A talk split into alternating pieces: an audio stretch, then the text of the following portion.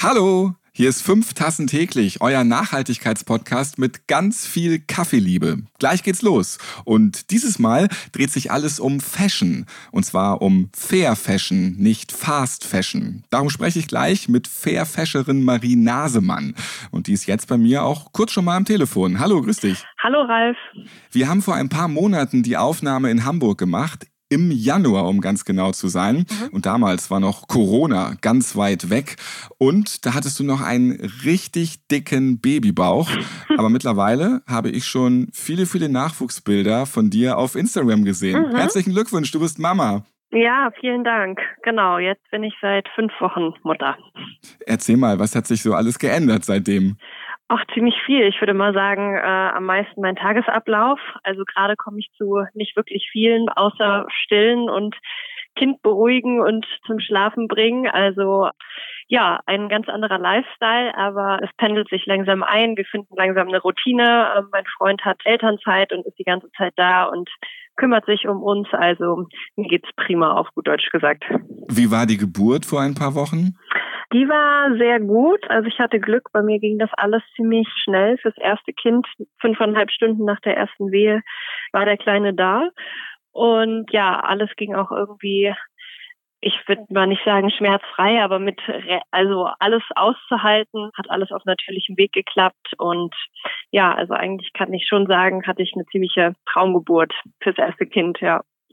War schön. Nun hast du eine Geburt mitten in der Pandemie gehabt. Ein Corona-Kind ist zur Welt gekommen. Mhm. Wie ist das jetzt in diesen merkwürdigen Zeiten, Mama zu werden im Kreissaal? Also ich muss sagen, ich hatte noch Glück, weil es in meinem Krankenhaus mein Partner noch mit durfte in den Kreissaal. Da gab es, glaube ich, andere Krankenhäuser, wo das nicht mehr der Fall war. Und ich musste auch nicht mit Maske gebären, was, glaube ich, inzwischen ähm, die Vorschrift ist.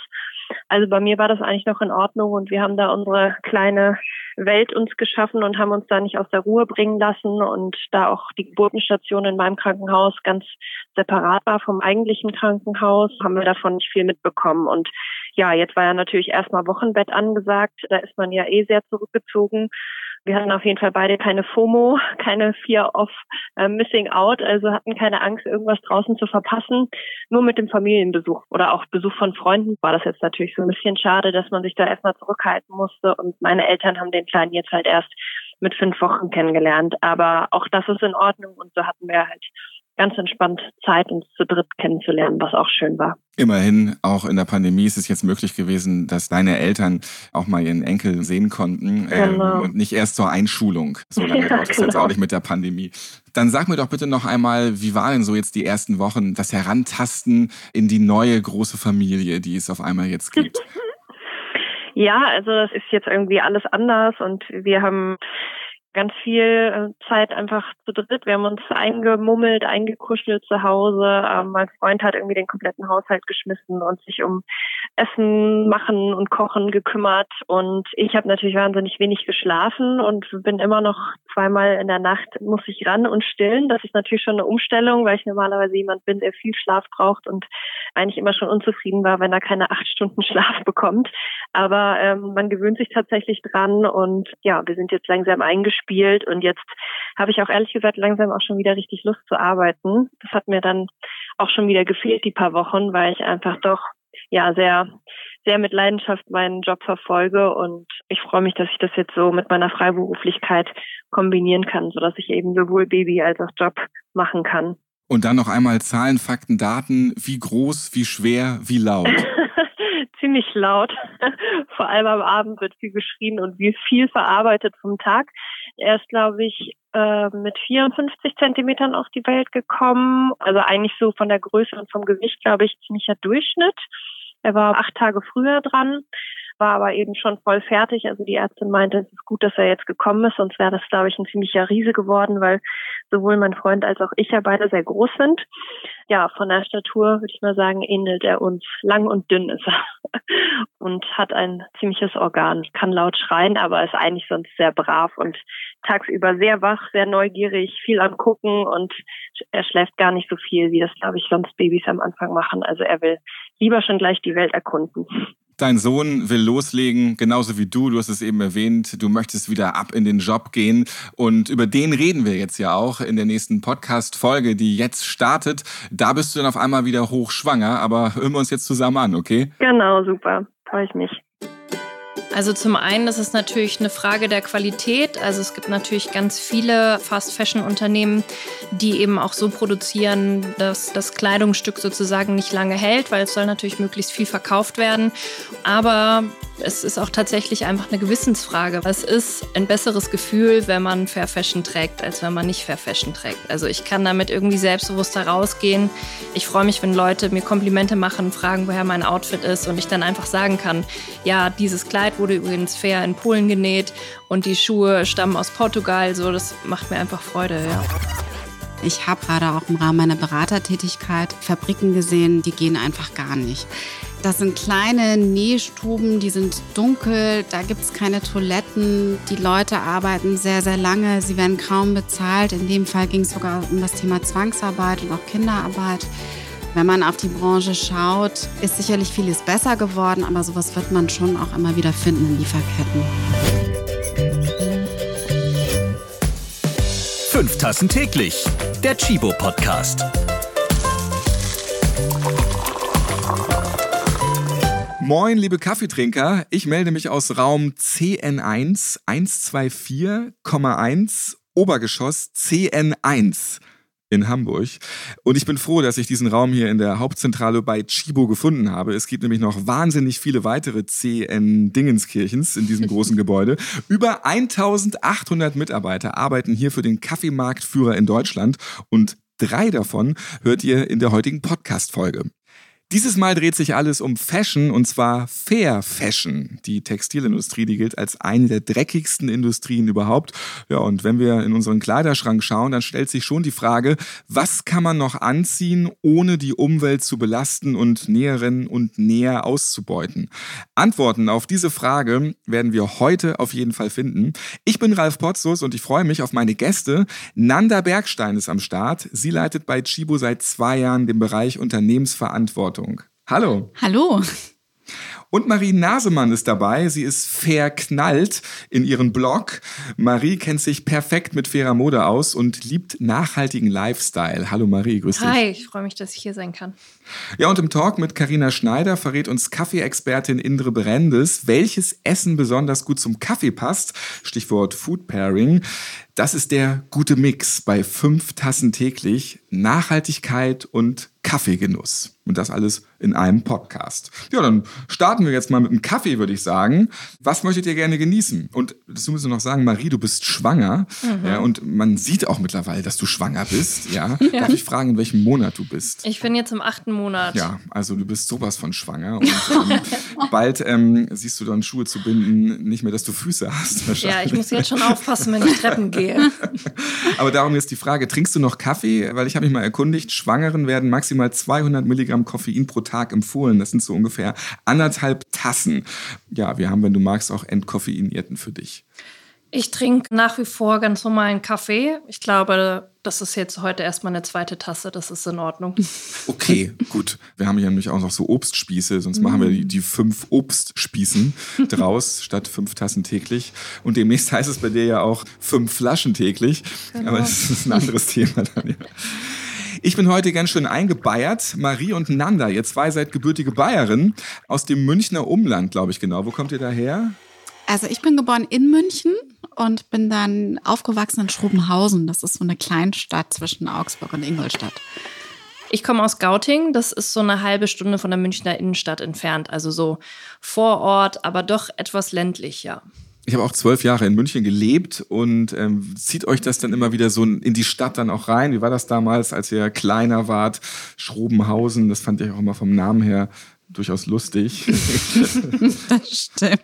Na gut, da kommt ja der beste Spargel her. Und ich bin dadurch auch richtig auf dem Land groß geworden, was total super ist als Kind. Und als ich 16 war, sind wir aber nach Berlin gezogen und danach bin ich dann ehrlicherweise ganz schön durch die Welt rumgezogen. Insofern toll für die Jugend, aber ich bin froh, dass wir dann auch woanders hingegangen sind. Ich bin relativ lange noch so in München in der Stadt hängen geblieben, bin dann aber auch fürs Schauspielstudium zwei Jahre nach Hamburg gegangen und dann war für mich mal Berlin irgendwie dran, wo ja dann doch irgendwie am meisten passiert, was so meinen mein Beruf angeht. Aber es ist natürlich immer wieder schön in München zu sein und ich vermisse dann doch manchmal sehr die Berge und das schöne Voralpenland. Ja. Berge bieten wir dir jetzt hier in Hamburg nicht so viele zugegebenermaßen. In Poppenbüttel gibt es einen Müllberg immerhin. Ich glaube, der ist äh, 35 Meter hoch oder 40 oder so. Also wenn du so ein bisschen was Hügelmäßiges noch sehen möchtest, dann ab in den Norden von Hamburg dann. Ja. Jetzt sitzen wir hier. Marie, du hast ganz schön früh Kameralicht geschnuppert. Mit 16 Jahren wurdest du von Model Scouts angesprochen und dann konnte man dich in Foto-Love-Stories in Teenie-Magazinen sehen. Yay. Ja, das haben wir früher beim Pausenhof auch immer gehabt. Dann haben wir geguckt, wann knutschen sie? Wir haben immer nur vorgeblättert, wo wird geknutscht und so. Musstest du viel knutschen in diesen Teenie-Magazinen? Ähm, es ging. Ich hatte meistens so die Rolle der besten Freundin, der Ach, Hauptdarstellerin. Also ich habe immer nur zugeguckt beim Knutschen. Ja. ja. Warst ein bisschen eifersüchtig dann auch. So. Nee, ich war recht froh, dass ich da nicht ran muss. Von Heidi Klum hast du dich dann bei Germany's Next Topmodel über Laufstege scheuchen lassen. Im Finale warst du dann auf Platz drei. Wie ist das so, wenn man in der Finalshow ist und dann ist man gleich die Erste, die quasi ab hinter die Bühne gehen darf? Mm, also es war natürlich wahnsinnig aufregend, diese riesige Show. Ich weiß gar nicht, da waren, glaube ich, 18.000 Zuschauer. Aber es waren auch schon wieder so viele, dass man eigentlich auch so ein bisschen die Dimension verloren hat des Ganzen.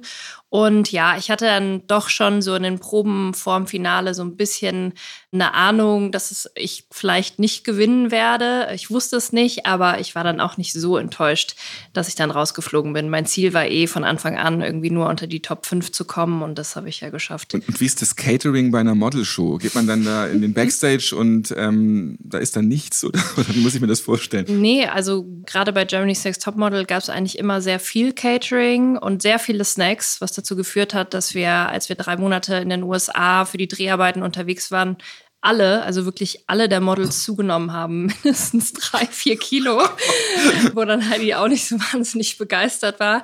Aber ähm, ja, also es gibt immer alles von gesunden bis ungesunden Snacks und warmen Mahlzeiten. Ja. Als Model bist du dann um die Welt gereist und hattest zum Beispiel Auftritte in Australien, Frankreich, Neuseeland und nach deiner Schauspielausbildung konnte man dich auch in ein paar Filmen und Serien sehen. Und Nanda, du bist ja auch viel rumgekommen in der Welt und auch schon hier in Deutschland Deutschland, hast du das eben stimmt, erzählt. Ja. Wie ist das immer so, wenn man sich dann erstmal wieder in einer anderen Stadt, in einer anderen Region erden muss? Man nimmt ja auch ganz viel mit an Kultur und an Erfahrung aus den einzelnen Regionen. Ja, ich glaube, ich, ich weiß, als wir das erste Mal umgezogen sind, also da war ich, äh, da sind wir nach Indien gezogen. Das war sehr schwer für mich. Beim zweiten Mal nach Berlin, als ich 16 war, das war auch noch sehr schwer für mich. Also ich war sehr verwurzelt da, wo ich eben gelebt habe, in, in Bayern. Und von da an wurde es aber auch immer leichter, weil ich jedes Mal, wenn ich woanders hingegangen bin, ich habe neue Leute kennengelernt. Ich hatte das Glück, dass ich auch so einen interkulturellen Background habe. Es ist mir eigentlich relativ leicht gefallen, mit immer mehr Leuten auch in Kontakt zu kommen.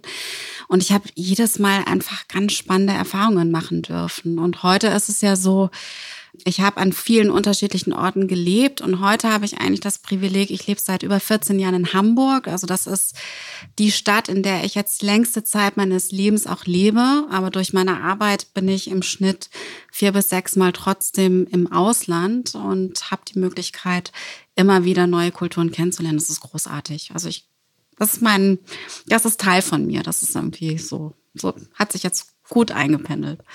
Heute reden wir über Fair Fashion und Marie, seit vier Jahren ist dir jetzt was ganz anderes wichtig, neben den ganzen Stationen Model, Schauspielerei.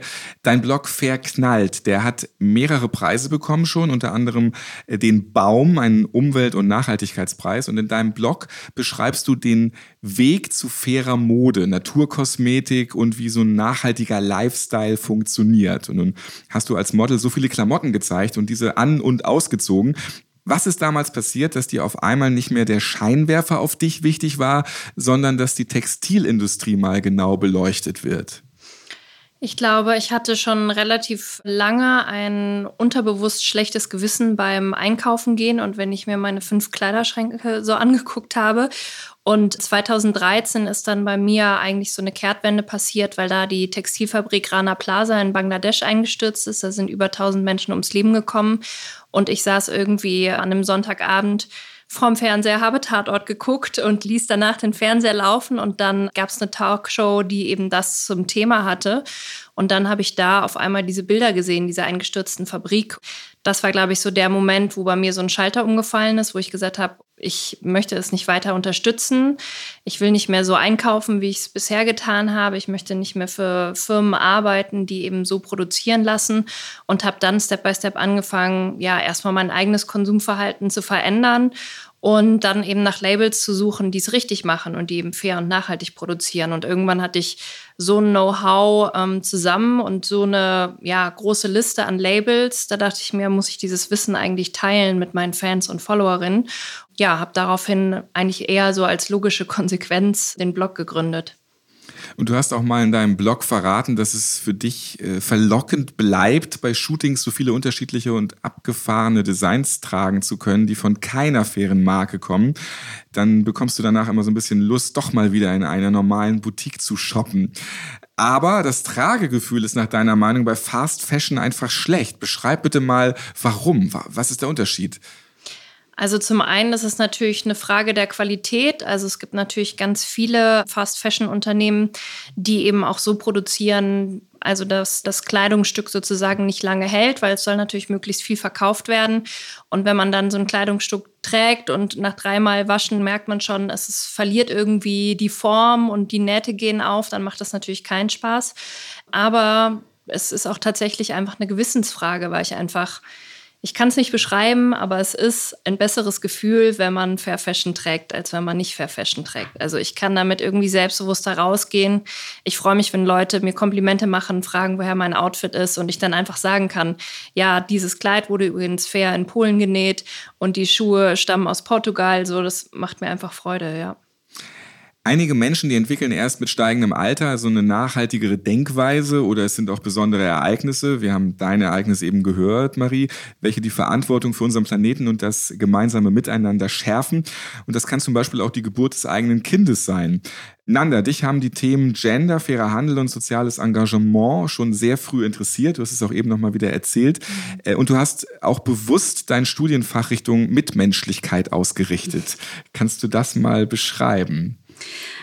Ja, ich habe ja schon erzählt, ich bin eben halb Inderin und dementsprechend bin ich einfach zwischen zwei Kulturen aufgewachsen und habe, wenn wir mal in Indien waren, natürlich viel Armut gesehen und das hat mich irgendwie immer bewegt. Und in meinem Studium habe ich zuerst eben internationale Beziehungen studiert, bin da auf dieses Thema Frauenrechte gestoßen.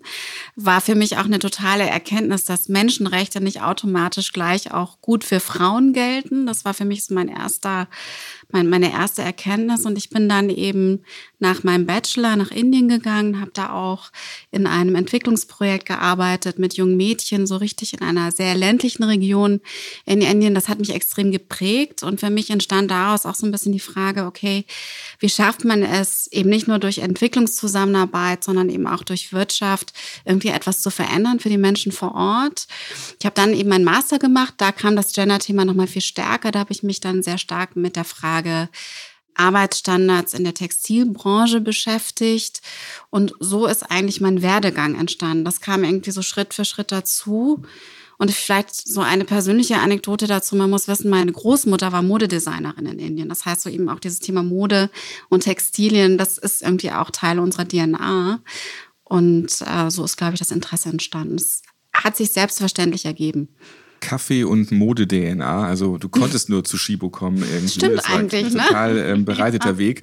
Du hast gemeinsam mit der Gesellschaft für internationale Zusammenarbeit ein Lieferantenqualifizierungsprogramm entwickelt, ein Dialogprogramm, das auf eine Verbesserung der Lebenssituation der Beschäftigten in den Fabriken wirkt.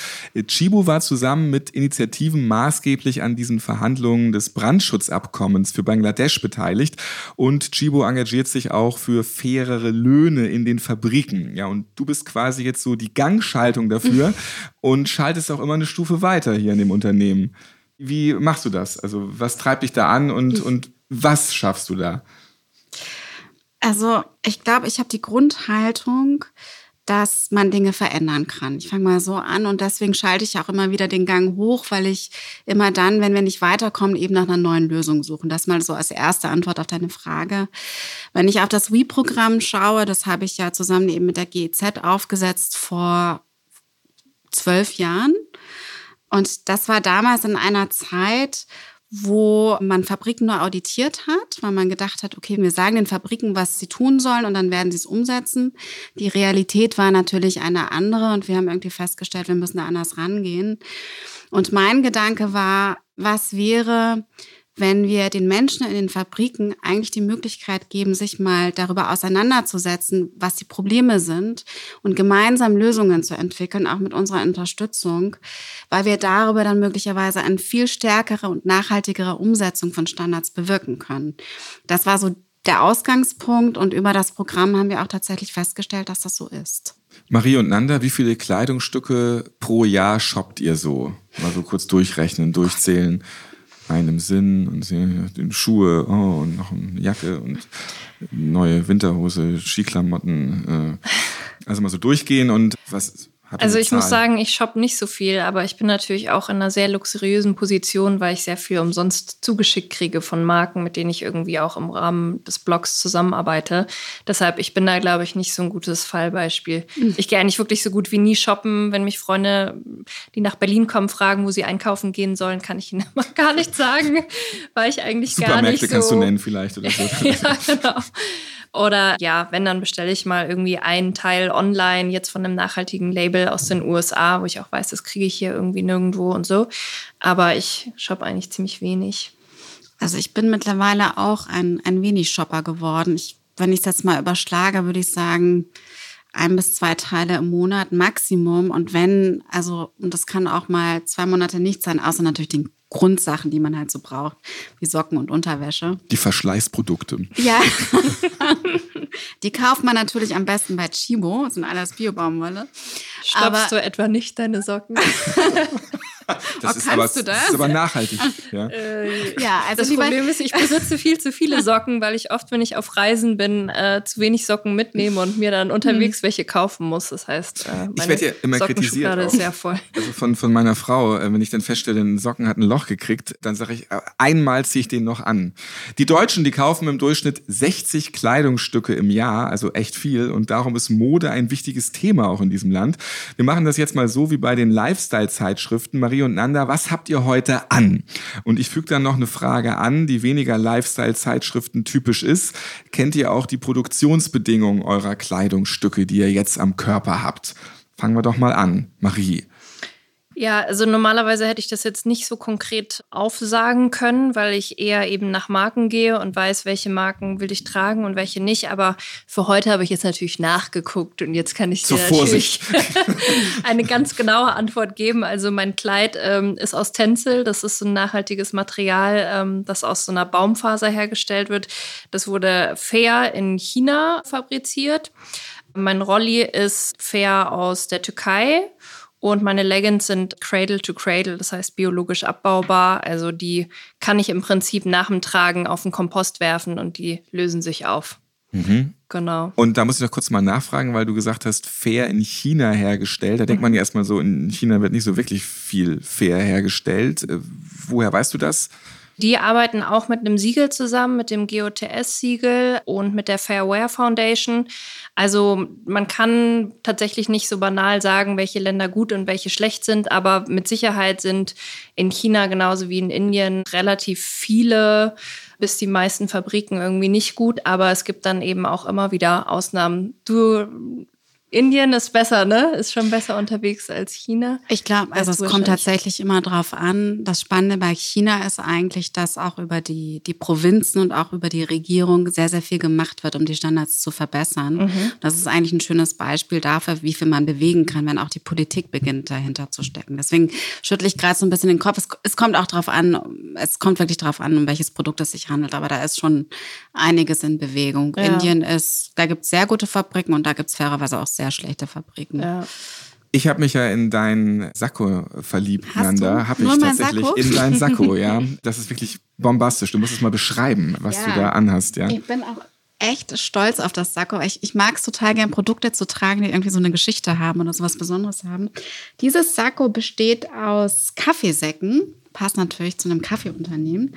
Und, äh, und zwar gebrauchte Kaffeesäcke. Und das ist quasi ein Damenblazer, außen mit also den klassischen Aufdrücken, die man eben sieht auf einem Kaffeesack. Da steht, glaube ich, hinten Café de Brasil oder so drauf, kommt also aus Brasilien. Und das Innenfutter ist pink aus Viskose. Das Ganze wurde produziert in der Ukraine, auch bei einer Fabrik, die ganz gute Standards hat, wie man mir versichert hat. Ich habe das jetzt nicht nachgeprüft, aber ich glaube das einfach mal. Ja, das ist eigentlich, eigentlich ganz schön, weil das ist eben ein neues Produkt aus altem gemacht. Das finde ich immer super.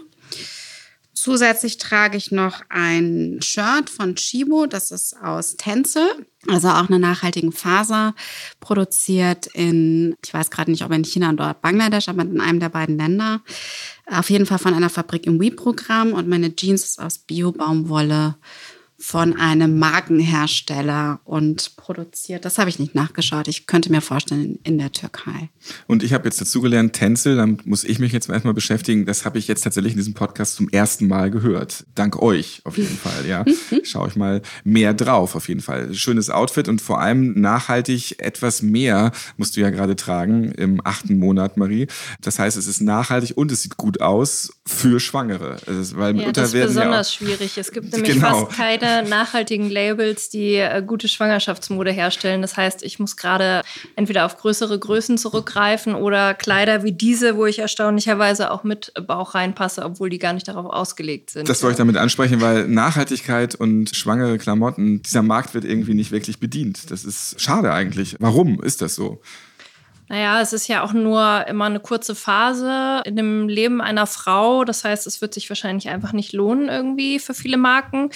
Es gibt aber trotzdem viele Varianten, wie man auch da nachhaltig unterwegs sein kann. Also ich habe jetzt zum Beispiel von Freundinnen Schwangerschaftsklamotten bekommen, die gerade ihre Kinder bekommen haben und dafür keine Verwendung mehr haben. Das heißt, ich glaube, diese Klamotten werden dann auch wirklich so lange weitergereicht, bis sie ausgedient haben. Ich habe jetzt zum Beispiel auch bei Kleiderkreisel oder auch bei Mami-Kreisel Kreisel gibt es so Umstandsmode und es sind zwar dann vielleicht teilweise Fast-Fashion-Marken, aber ähm, ja, dadurch, dass man dann die Klamotte immer wieder trägt und dann auch wieder weiterverkauft oder weitergibt, bleiben die im Umlauf, was ja irgendwie auch eine ganz gute Sache ist.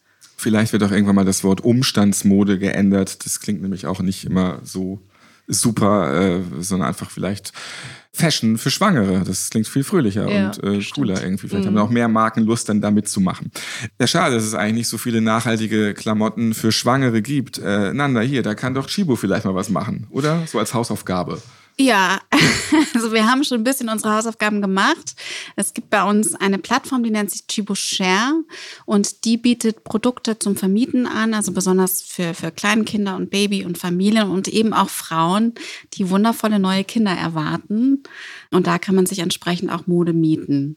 Und das, was du gerade gesagt hast, nämlich dass Umstandsmode irgendwie auch kein schöner Begriff ist, das nehme ich mir mal mit. Vielleicht finden wir auch auf Chibo Share einen anderen Namen dafür. Mhm. Finde ich super. Über 1000 Menschen fanden beim Einsturz der Textilfabrik Rana Plaza in Bangladesch den Tod. Du hast es vorhin erwähnt, Marie, das war für dich ein einschneidendes Erlebnis. Deswegen hast du dich dann für Fair Fashion interessiert. Das ist das größte Unglück in der Geschichte der Textilindustrie und das steht symptomatisch für die katastrophalen Arbeitsbedingungen in der gesamten Textilindustrie. Und dazu kommt auch die Ausbeutung. Eine ungelernte Näherin in Äthiopien, die bekommt einen Stundenlohn von unter 20 Cent.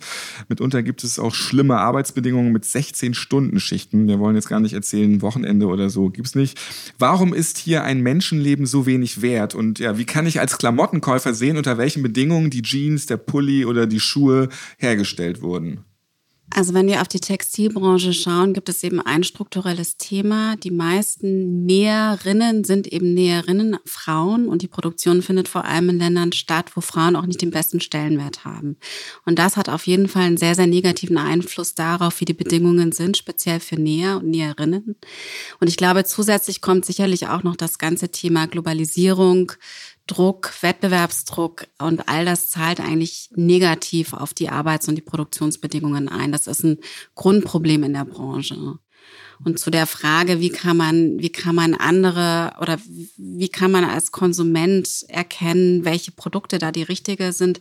Ich glaube, heutzutage muss man sich erkundigen, man muss sich damit auseinandersetzen. Es gibt Siegel, aber darüber sprechen wir auch gleich nochmal. Aber ich kann jeder Kundin und jedem Kunden nur empfehlen, sich mit den Unternehmen auseinanderzusetzen, bei denen sie einkaufen wollen, um zu gucken, haben sie ein Programm, die sich um diese Themen kümmern. Und dann natürlich auch so die Wertschätzung eines Kleidungsstücks wieder. Also Mit Sicherheit gibt es viele Menschen, die sich nicht so teure Mode leisten können und auch angewiesen sind auf günstige Labels. Aber wir haben einfach völlig, glaube ich, den Zusammenhang verloren zwischen Preisen und was ein Kleidungsstück für ein Aufwand ist in der Produktion. Also man ist irgendwie nicht bereit, mehr als 19,90 Euro für eine Jeans zu zahlen und gibt irgendwie für ein Mittagessen 10 Euro aus. Und da finde ich, das steht einfach nicht mehr in einem Verhältnis oder dass man irgendwie T-Shirts für drei Euro kaufen muss. Warum? Das ist aber auch, glaube ich, so eine Erziehungssache. Also ich bin damit aufgewachsen, dass eben eine Jeans nicht 19,90 Euro kostet. Mhm. Und hatte dann aber auch nicht viele Jeans als Kind damals, weil ich wusste genau, Mama wird mir nicht mehr kaufen, weil das ist eben teuer, so eine Jeans. Da ist dann vielleicht auch der Anspruch bei den Eltern gesunken irgendwann. Oder wie kann man sich das erklären, dass dieses billige Modeding sich so durchgesetzt hat bei vielen Deutschen? Ja, es ist irgendwie wie so eine Abwärtsspirale, dass eben immer mehr Verlangen auch da war, auch nach schnellen Trends, also total viel schnelllebigeren Trends, was wir natürlich auch durch Instagram und Social Media und so weiter haben, dass wenn heute ein Designer was zeigt, hängt es zwei Wochen später irgendwie in der Fast Fashion Kette. Also ähm, ja, es hat sich irgendwie alles total schneller geworden und was jetzt letztendlich das eigentlich ausgelöst hat, dass also dann die Marken natürlich irgendwie unter Zugzwang sind und denken, sie müssen immer günstiger produzieren und dann will man immer günstiger shoppen und so hat sich das irgendwie hochgeschaukelt, ja.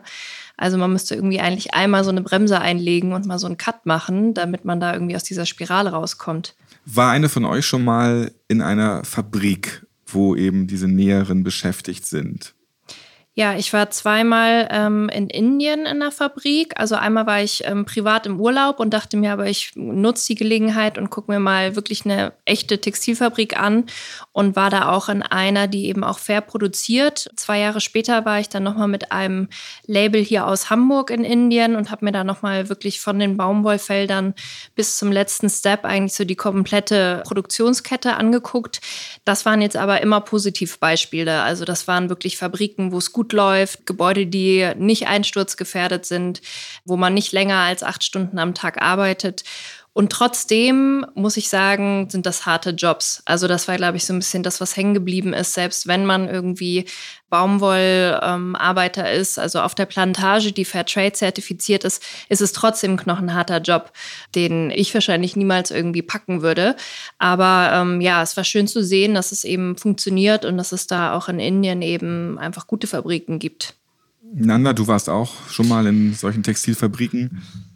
Ja, also ich war in Indien, in Bangladesch, in Äthiopien, in Thailand, in China, in der Türkei. Ich glaube, das und in Myanmar. Ich glaube, das fällt mir gerade jetzt so ad hoc ein. Und ich habe von bis gesehen. Also ich habe sowohl die sehr guten Fabriken gesehen und wir haben auch das Glück, dass wir da auch viel ausgelesen haben, auch als Firma. Ich habe aber auch die anderen gesehen, also gerade auch im Rahmen meiner Beratertätigkeit habe ich Fabriken gesehen, die, die gehen einfach gar nicht. Also auch, auch kleine Sweatshops in Indien. Also das war wirklich ziemlich heftig. Was ist da genau so heftig? Kannst du es beschreiben? Das sind kleine Nähstuben, die sind dunkel, da gibt es keine Toiletten. Die Leute arbeiten sehr, sehr lange, sie werden kaum bezahlt. In dem Fall ging es sogar um das Thema Zwangsarbeit und auch Kinderarbeit. Also das waren wirklich, äh, das wünscht man seinem ärgsten Feind nicht, in so einer Situation arbeiten zu müssen. Und wenn man auf die Branche schaut, ist sicherlich vieles besser geworden, aber sowas wird man schon auch immer wieder finden in Lieferketten. Du bist jetzt nicht schuld, aber wenn man dann da wieder rausgeht aus der Fabrik, schämt man sich dann irgendwie selbst, weil man in sein Leben wieder zurückkommt? Das ist, das ist eine total gute Frage. Ich habe das eine Zeit lang so gehabt, als ich nach Hamburg, als ich in Hamburg gelandet bin, hatte ich immer das Gefühl, ich komme zurück in so eine Blase für die ich wahnsinnig dankbar bin. Aber ähm, es ist schon so, dass, dass man immer wieder, wenn man da rausgeht, freut man sich, dass man in eine schönere Welt zurück kann. Aber man hat schon auch ein komisches Gefühl dabei. Also mit mir macht das was, macht auch, wie du das ja auch erzählt hast, Maries, macht, finde ich, auch was bei der Auswahl von Bekleidung und Produkten. Man achtet da schon auch mehr darauf.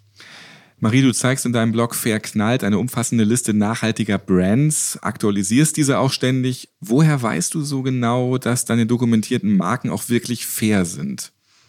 Also diese ganze Textilbranche ist wirklich extrem komplex. Es war natürlich für mich auch nicht einfach, mich da einzuarbeiten. Vor allem bin ich jetzt auch nicht so der super Nerd, der irgendwie Lust hat, sich stundenlang durch 30-seitige äh, Nachhaltigkeitsberichte irgendwelcher Firmen zu lesen. Ich habe durch Zufall, so sechs Wochen bevor mein Blog online ging, einen jungen Mann kennengelernt, der Nachhaltigkeitswissenschaftler ist und sich in seinem Studium auf Mode fokussiert hat. Mit dem habe ich mich super verstanden, zwei Stunden unterhalten, eingeschlagen und am nächsten Tag haben wir angefangen zu arbeiten. Und er ist auch bis heute mit dabei. Ich habe ihn für drei Tage die Woche angestellt. Norian Schneider, ich nenne ihn Dr. No, weil er mir immer die Marken verbietet. Liebe Grüße. Liebe Grüße an Dr. No. Der Liebes Grüße an Dr. No. Wir vermischen hier jetzt die Bond-Titel. Und ähm, er ist natürlich total im Thema drin und blickt da eben auch durch, was allein die Chemikalien angeht, ja. Also das muss man wirklich studiert haben, um das zu verstehen, was man jetzt bei der Produktion einer Jeans irgendwie richtig und falsch machen kann oder beim Gerben eines Leders.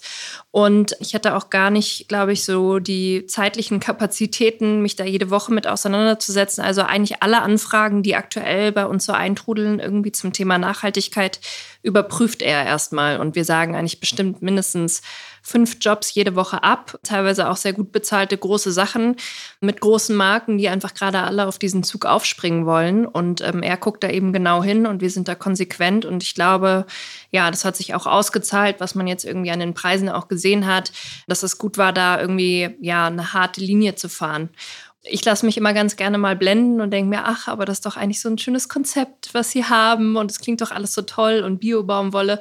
Und ähm, dann kommt Dr. No. Dann kommt Dr. No und macht den Spaßverderber. Meistens treffen wir uns dann irgendwo in der Mitte, ja. Er ist natürlich sehr streng und ich will nicht immer ganz so streng sein, weil ich auch der Meinung bin, jeder kleine Schritt zählt eigentlich. Jetzt machen wir einen ganz kurzen Test bei meinem Pullover. Wahrscheinlich ist das wieder ganz schlecht und schlimm, aber das seht ihr dann sofort. Hier ist ja irgendwo das Wäscheschild. Mhm. Das ist ein Wollpullover und dann denke ich mir, das ist ja schon mal toll. Hier Handwäsche. Und äh, magst du mal eben einmal ganz kurz schauen oder mal einmal, ist das einigermaßen okay? Also mal von der Farbe abgesehen. So, was haben wir denn hier? Alp Alpaka-Wolle. Also wir haben 50% Polyacryl. Das ist wahrscheinlich schon, das hört sich schon böse an wieder. Das ist, glaube ich, schon eine chemische Faser, ne? ja, das ist, eine, also eine erdölbasierte Faser. Ja. Erdöl auch noch. Das, du machst es noch kaputter jetzt Nanda, als ich. Ja. Aber ich werde nackt nach Hause gehen. 30% Wolle und Immerhin. 20% Alpaka. So, ein Alpaka ist doch gut, oder? Das kann Kommt man, glaube ich, auch nicht so pauschal sagen. Ja, also ähm. gerade bei diesen Wollsachen gibt es, glaube ich, ziemlich große Unterschiede, ja. wie die Tiere behandelt werden. Also da gibt es auch wirklich gute Sachen und wirklich schlechte. Aber jetzt gehe ich in den Laden und will was Gutes kaufen und ich sehe ja nur das. Also da steht ja auch nicht ein Schild dran, hier ist unsere fair gehandelte Klamottenecke, die andere ist böse. Dann würde ich das ja kapieren oder so. Aber jetzt habe ich nur diesen Pullover und da hängt nun dieses Wäscheschild dran und ich müsste eigentlich immer ins Internet gehen und, und vorher mich irgendwie darauf vorbereiten. Was kann Aber selbst jetzt? da wirst du wahrscheinlich bei dieser Marke nichts finden, weil die nämlich gar nicht erst irgendwelche Informationen zur Verfügung stellen. Und ich bin ja der Meinung, es sollte eigentlich Pflicht sein, dass einfach alle Marken ihre Infos, wo und wie sie produzieren, auf ihrer Website haben oder noch besser am Laden direkt an der Eingangstür. Also in dem Moment, wo du sozusagen reinkommst in den Laden, kannst du dich informieren oder du kannst es auch ausblenden und einfach blind shoppen. Aber du hast zumindest die Möglichkeit, die Informationen zu kriegen, ja. Und gute Marken und auch teure Marken ist nicht gleich gut. Nanda, du bist durch die Fabriken da gegangen mhm. und da produzieren nicht nur die Billig-Labels, sondern auch die, die ordentlich Geld verlangen, oder? Ja, absolut. Also ich glaube, man findet wirklich von bis und wie eine Fabrik aussieht, hat eher mit der Haltung eines Unternehmens zu tun, ob sich ein Unternehmen um das Thema kümmert oder nicht. Und wenn es um Qualität geht, also Qualität von einem Produkt, ist es schon, sehen die Fabriken häufig auch besser aus. Also es gibt einfach große Unterschiede. Also ich mache das immer an der Haltung und dem Programm der Marken jeweils fest. Jetzt gibt es auch Fair Fashion mit staatlichem Siegel. Wir reden gleich über den neuen grünen Knopf. Hat er das Grün auch wirklich verdient? Vorher werfen wir die Kaffeemaschine an. Ihr könnt nochmal nachschenken, wenn ihr möchtet. Und jetzt gibt es wieder Bohnenfacts für Genießer. Stärker als Kaffee. Jetzt hören wir alles zum Food Pairing. Dafür am Start ist unsere Kaffeeexpertin Indre Behrendes mit Chibo-Sprecherin Karina Schneider. Hallo. Hallo. Hallo. Indre, und du bist auch neben Kaffee eine Kochexpertin und das hast du eigentlich im Zufall zu verdanken, weil du eine Links-Rechts-Schwäche hast. Ja, genau. Ich war in der Berufsschule auf der Suche nach dem Spanischkurs, der die zweite Tür rechts war. Ich bin abgebogen, zweite Tür links und saß dann in der Kochklasse und äh, weil es mir tatsächlich zu peinlich war, wieder aufzustehen und zu sagen, ich bin hier falsch, bin ich halt sitzen geblieben. Dafür spreche ich zwar bis heute kein Spanisch, aber kochen kann ich jetzt. Und vielleicht kannst du auch Spanisch kochen, dann hat sich das wenigstens gelohnt. Definitiv, ja. ja. Hervorragend, das wusste ich gar nicht, dass meine Kaffeeexpertin so eine gute Köchin ist. Ja. Dann passt ja meine Frage heute umso besser, die ich mitgebracht habe. Indre, was ist denn eigentlich Food Pairing? Food Pairing ist ganz genau genommen die Verbindung von zwei Lebensmitteln, die man vielleicht nicht unbedingt miteinander verbinden würde oder vielleicht auch gerade miteinander verbindet, weil sie so gut zusammenpassen. Mhm. Hast du ein Beispiel, was da zusammenpassen könnte? Ja. Oder auch nicht zusammenpasst? Ja, klassischerweise Kaffee und Kuchen passt super zusammen. Essen ja auch viele zusammen. Wobei auch da es große Unterschiede gibt, was man zusammen kombinieren kann und was nicht so gut funktioniert. Ja, ich wollte eigentlich auf ein Beispiel hinaus wie Käse und Erdbeere. Passt sowas zusammen? Also wenn man äh, mal den Film Ratatouille geguckt hat mit der Ratte, die lecker kochen kann, dann ist es eigentlich das schönste Beispiel, wie Food Pairing funktionieren kann. Ne? Die Ratte, die isst ein Stück Käse und dann findet sie lecker und sie isst eine Erdbeere, die findet sie auch super lecker. Und dann isst sie aber beides gleichzeitig und dann erscheinen über ihrem Kopf so unendlich viele Farben und Wirbel und Formen und es ist ein offensichtliches Geschmackserlebnis, wie es schöner wohl nicht sein könnte. Da geht großes Kopfkino ab. Definitiv. Wie sieht es denn mit Kaffee aus? Was passt denn gut zu Kaffee und zu welchem Kaffee? Für die perfekte Harmonie von Food Pairing funktionieren auch Kontraste total gut. Also so ein Cognac, Whisky und Rum in dem Kaffee, auch das ist total lecker und auch das kennen wir ja schon lange. So ein Pharisäer und Irish Coffee haben auch die meisten schon mal getrunken. Und wenn ich jetzt an einen ganz klassischen Kaffee denke aus Brasilien, der vielleicht einen nussigen Geschmack hat, was würdest du mir dazu empfehlen? Was soll ich nachmittags dazu reichen? So eine schöne Praline aus Zartbitterschokolade, die vielleicht auch noch so Anklänge von Nuss hat, funktioniert total gut zusammen, weil sie sich gegenseitig bestärken in ihren eigenen Aromen. Ach, das passt hervorragend, denn über 40 Prozent der Deutschen mögen ja auch eine Süßigkeit am Nachmittag zu ihrem Kaffee, ein Stück Kuchen oder Gebäck. Also insofern, dann weiß ich schon, was ich heute Nachmittag mitnehmen kann. Ja, und wenn du es noch probieren möchtest, kannst du Kaffee und Obst auch miteinander verbinden. Ja. In unserem African Blue haben wir Fruchtnoten drin und das mit leckeren Beeren, Johannisbeere, ist auch sehr lecker. Vielen Dank für deine Hinweise. Sehr gern. Kaffee und Kuchen hat die Oma immer schon gesagt und die hatte sowas von recht, ja. Und ähm, ich nehme gerne den Apfelkuchen dazu. Stärker als Kaffee. Dann kriegt man immer richtig Lust, wenn man das wieder gehört hat. Möchtet ihr noch einen Kaffee trinken? Oder du hast jetzt echt schon dein Pensum erreicht heute, Marie. Was magst du jetzt noch trinken? Ich trinke jetzt einen Tee gerne. Als Schwangere ist das völlig okay. Gibt es eigentlich bei Chibo hier auch Tee im Haus? Ja, absolut. Absolut. Den dann- können wir jetzt gleich mal organisieren. Und ich nehme noch mal gern so einen Fairtrade Barista, bitte. Jetzt gibt es ein paar Umweltfakten zu unserem Kleiderschrank. 25% aller weltweit verwendeten Insektizide kommen bei der Baumwollproduktion zum Einsatz und 20% der Wasserverschmutzung verursacht das Färben von Textilien.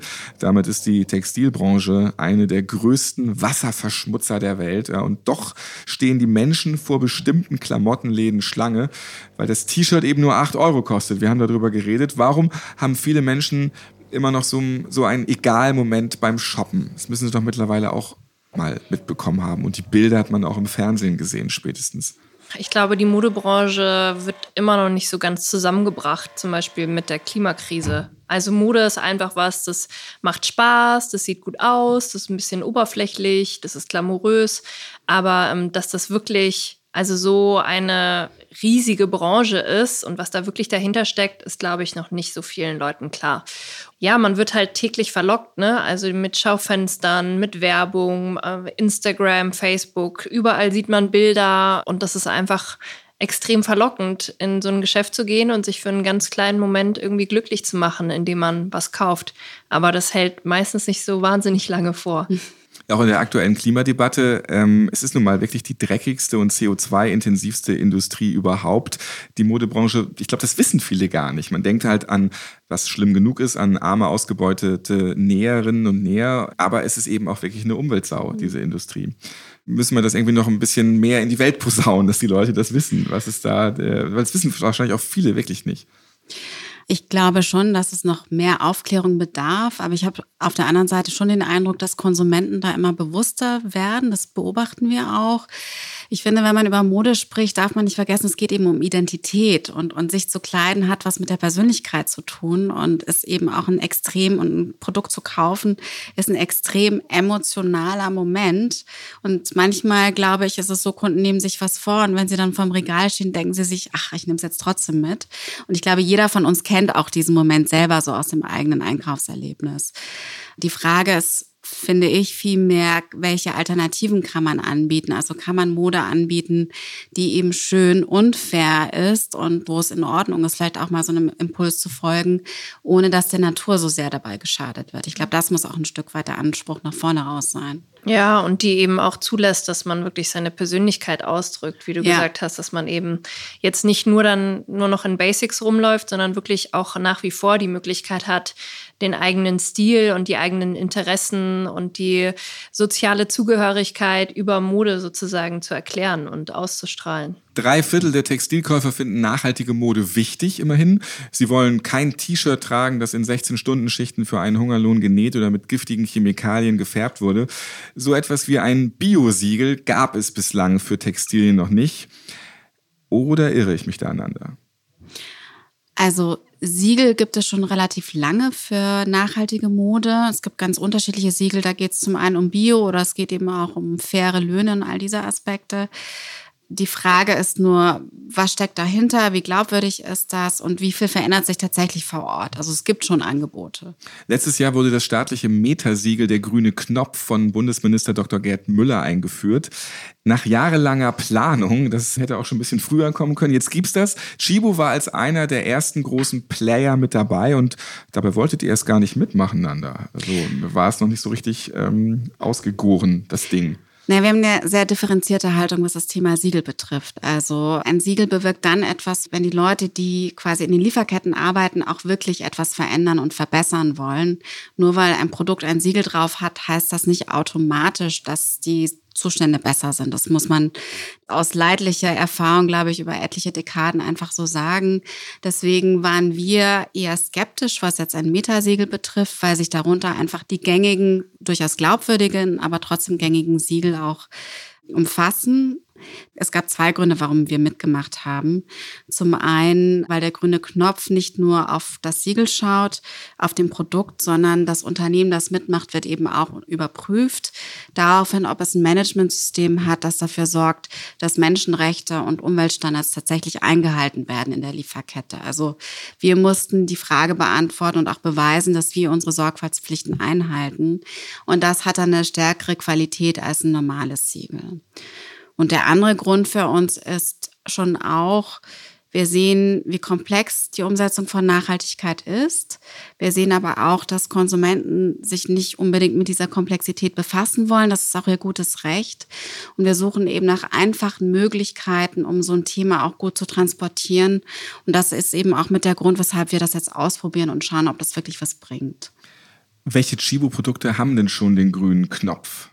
Also wir haben zum jetzigen Zeitpunkt in unserem Textilsortiment sind 90 Prozent der Textilprodukte aus Biobaumwolle und knapp 12 Prozent davon haben das Gott-Siegel und tragen dann entsprechend auch das grüne Knopfsiegel. Wir könnten noch mehr machen, aber wir testen den Ansatz jetzt auch erstmal. Das kann ich dann auch ganz normal im Laden sehen oder auch online. Hier hat den grünen Knopf, das ist dann deutlich sichtbar, oder? Genau, du kannst es online sehen heute schon und ab Mai kannst du es auch an Produkten sehen. Weil wir haben ja immer einen längeren Planungsvorlauf und das muss dann auch erstmal auf so ein Produkt draufgedruckt werden.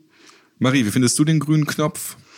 Ich war oder bin immer noch etwas skeptisch der ganzen Aktion gegenüber. Am Anfang war es ein bisschen schwierig, wie der grüne Knopf kommuniziert wurde, weil es eben hieß, so, jetzt gibt es endlich das eine Siegel, auf das man sich zu 100 Prozent verlassen kann. Und ich verstehe natürlich auch, dass es möglichst einfach kommuniziert werden sollte, dass man da jetzt nicht auch noch die Verbraucherinnen, den Verbraucher irgendwie verwirrt. Aber er deckt nun mal aktuell nicht die ganze Lieferkette ab. Das heißt, gerade auf den Baumwollplantagen zum Beispiel, wo oft die schlimmsten Bedingungen herrschen, der grüne Knopf deckt das eben noch nicht ab. Ich bin immer für klare Kommunikation und Transparenz. Also das hätte für mich jetzt geheißen, dass man zum Beispiel einfach den halben grünen Knopf vergibt, bis man sozusagen so weit ist, dass es den ganzen grünen Knopf gibt, der eben die ganze Lieferkette abdeckt. Und ich verstehe natürlich auch das Argument vom Entwicklungsministerium, die mir jetzt eben auch geantwortet haben, gesagt haben, wir wollten jetzt nicht noch mal einige Jahre ins Land vergehen lassen. Ähm, es hat jetzt noch viel länger gedauert, eben die ganze Lieferkette abdecken zu können. Aber ich glaube, damit sich dieses Siegel eben von allen anderen Siegeln, die es bereits gibt auf dem Markt, wirklich klar unterscheidet, wäre es eigentlich sinnvoller gewesen, etwas länger zu warten und dafür dann ein wirklich einzigartig neues Siegel zu sein, das alles von vorne bis hinten abdeckt. Da würde ich aber tatsächlich auch gerne einhaken, weil ich glaube, also wenn wir glauben, dass ein Siegel, so gut und so stark wie es auch ist, wirklich dafür sorgen wird, dass wir super Bedingungen vor Ort in den Lieferketten haben, ich glaube, dieser Anspruch wird ein Siegel nie erfüllen können. Also deswegen sind wir auch relativ bald auch in die Diskussion reingegangen. Es wird Zeit, dass wir uns auch über gesetzliche Sorgfaltspflichten unterhalten. Mhm, auf jeden Fall. Ne, weil, weil nur wenn alle zusammen und eben nicht nur freiwillig, sondern eben auch verpflichtend an den Themen arbeiten und ganzheitlich arbeiten, verändert sich was. Also ja.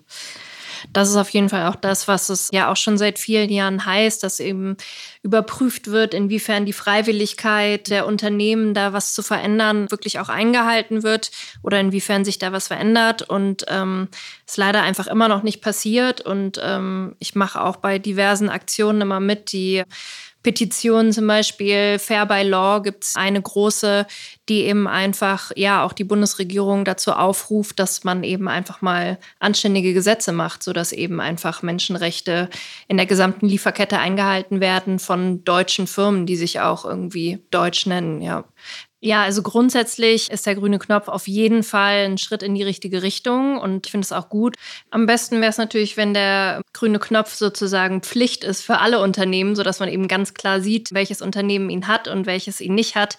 Aber grundsätzlich ist es natürlich ein total richtiger Schritt in die richtige Richtung und das Entwicklungsministerium betont ja auch, dass es eben weitergehen soll und dass auf jeden Fall auch das Ziel ist, dass in ein paar Jahren die ganze Lieferkette kontrolliert wird. Und ich glaube, genauso, ja, ihr von Chibo werdet das auch beobachten und wir lassen Absolut. das jetzt mal auf uns zukommen und gucken, ähm, wie das so ankommt. Ja, und ich glaube, was für uns sicherlich da auch sehr spannend daran ist, ist, es gibt ja schon einen Siegeldschungel, darüber haben wir auch vorhin gesprochen. Und wenn der grüne Knopf es schafft, sich als Metasiegel so zu etablieren, dass Verbraucher auch Vertrauen in dieses Siegel haben und einfach erkennen, ein Produkt mit diesem grünen Knopf dem kann ich vertrauen, das kann ich kaufen, dann hilft das sicherlich auch dem gesamten nachhaltigen Konsum, also und auch eine Vereinfachung des Themas für den Konsumenten. Das beobachten wir, das begleiten wir auch mit Marktforschungen und hoffen, dass es da auch ein Schritt in die richtige Richtung ist. Ja, ich habe ja auch eben schon das Gott-Siegel erwähnt, das bei uns auf einigen Bio-Baumwollprodukten drauf ist. Was bedeutet GOTS? GOTS ist eigentlich der strengste Standard, den es gibt im Bereich Bio-Baumwolle. Er vollzieht die Lieferkette nach vom Rohstoff, also vom Baumwollfeld, über die Verarbeitung bis hin zum Nähen, bis zur Fabrik, bis hin dann letztlich zum Endprodukt. Und das Gott-Siegel umfasst eben sowohl Umweltstandards als auch Sozialstandards und ist für uns auch ein Anspruch, den wir grundsätzlich in unsere, für unsere gesamten Biobaumwollprodukte auch anstreben. Alle Produkte mit dem Gott-Siegel haben dann entsprechend bei uns automatisch auch den grünen Knopf. Der Espresso zum Schluss.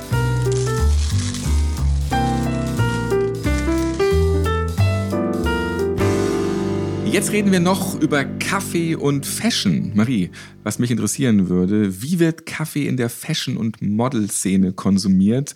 Mit deinen subjektiven Eindrücken jetzt natürlich von damals, da warst du ja vor allem ähm, sehr aktiv, als du dort noch richtig rumgemodelt hast. Und wie ist es in der Filmbranche, wo du jetzt aktiv bist?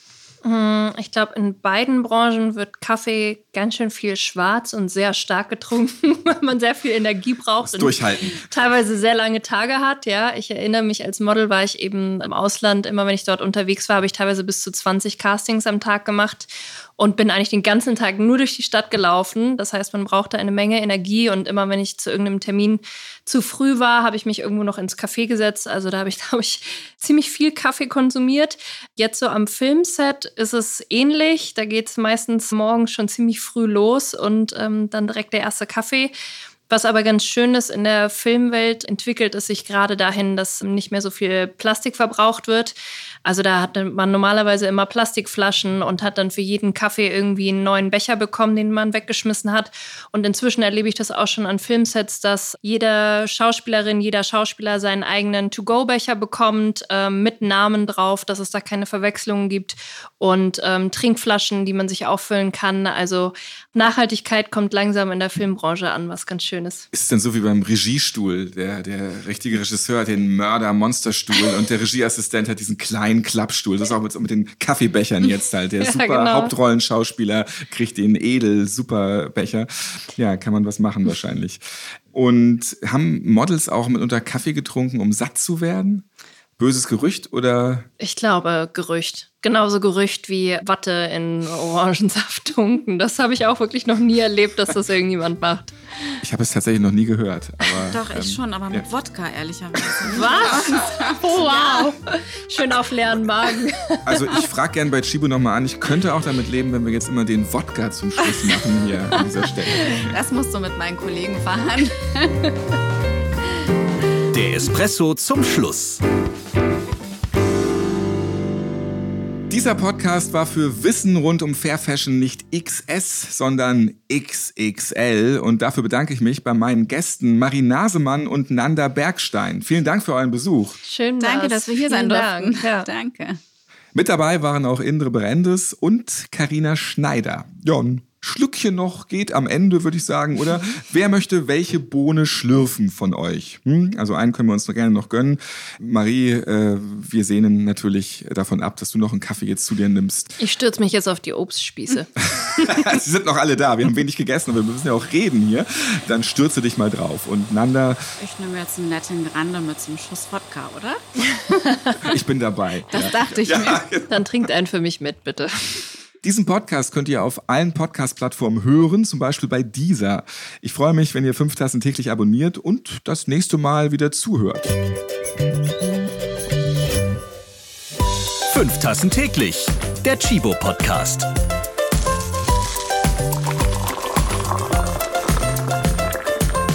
Ihr habt Fragen oder Anregungen zu dieser Podcast-Folge? Wir freuen uns auf eure E-Mail an podcast.chibo.de.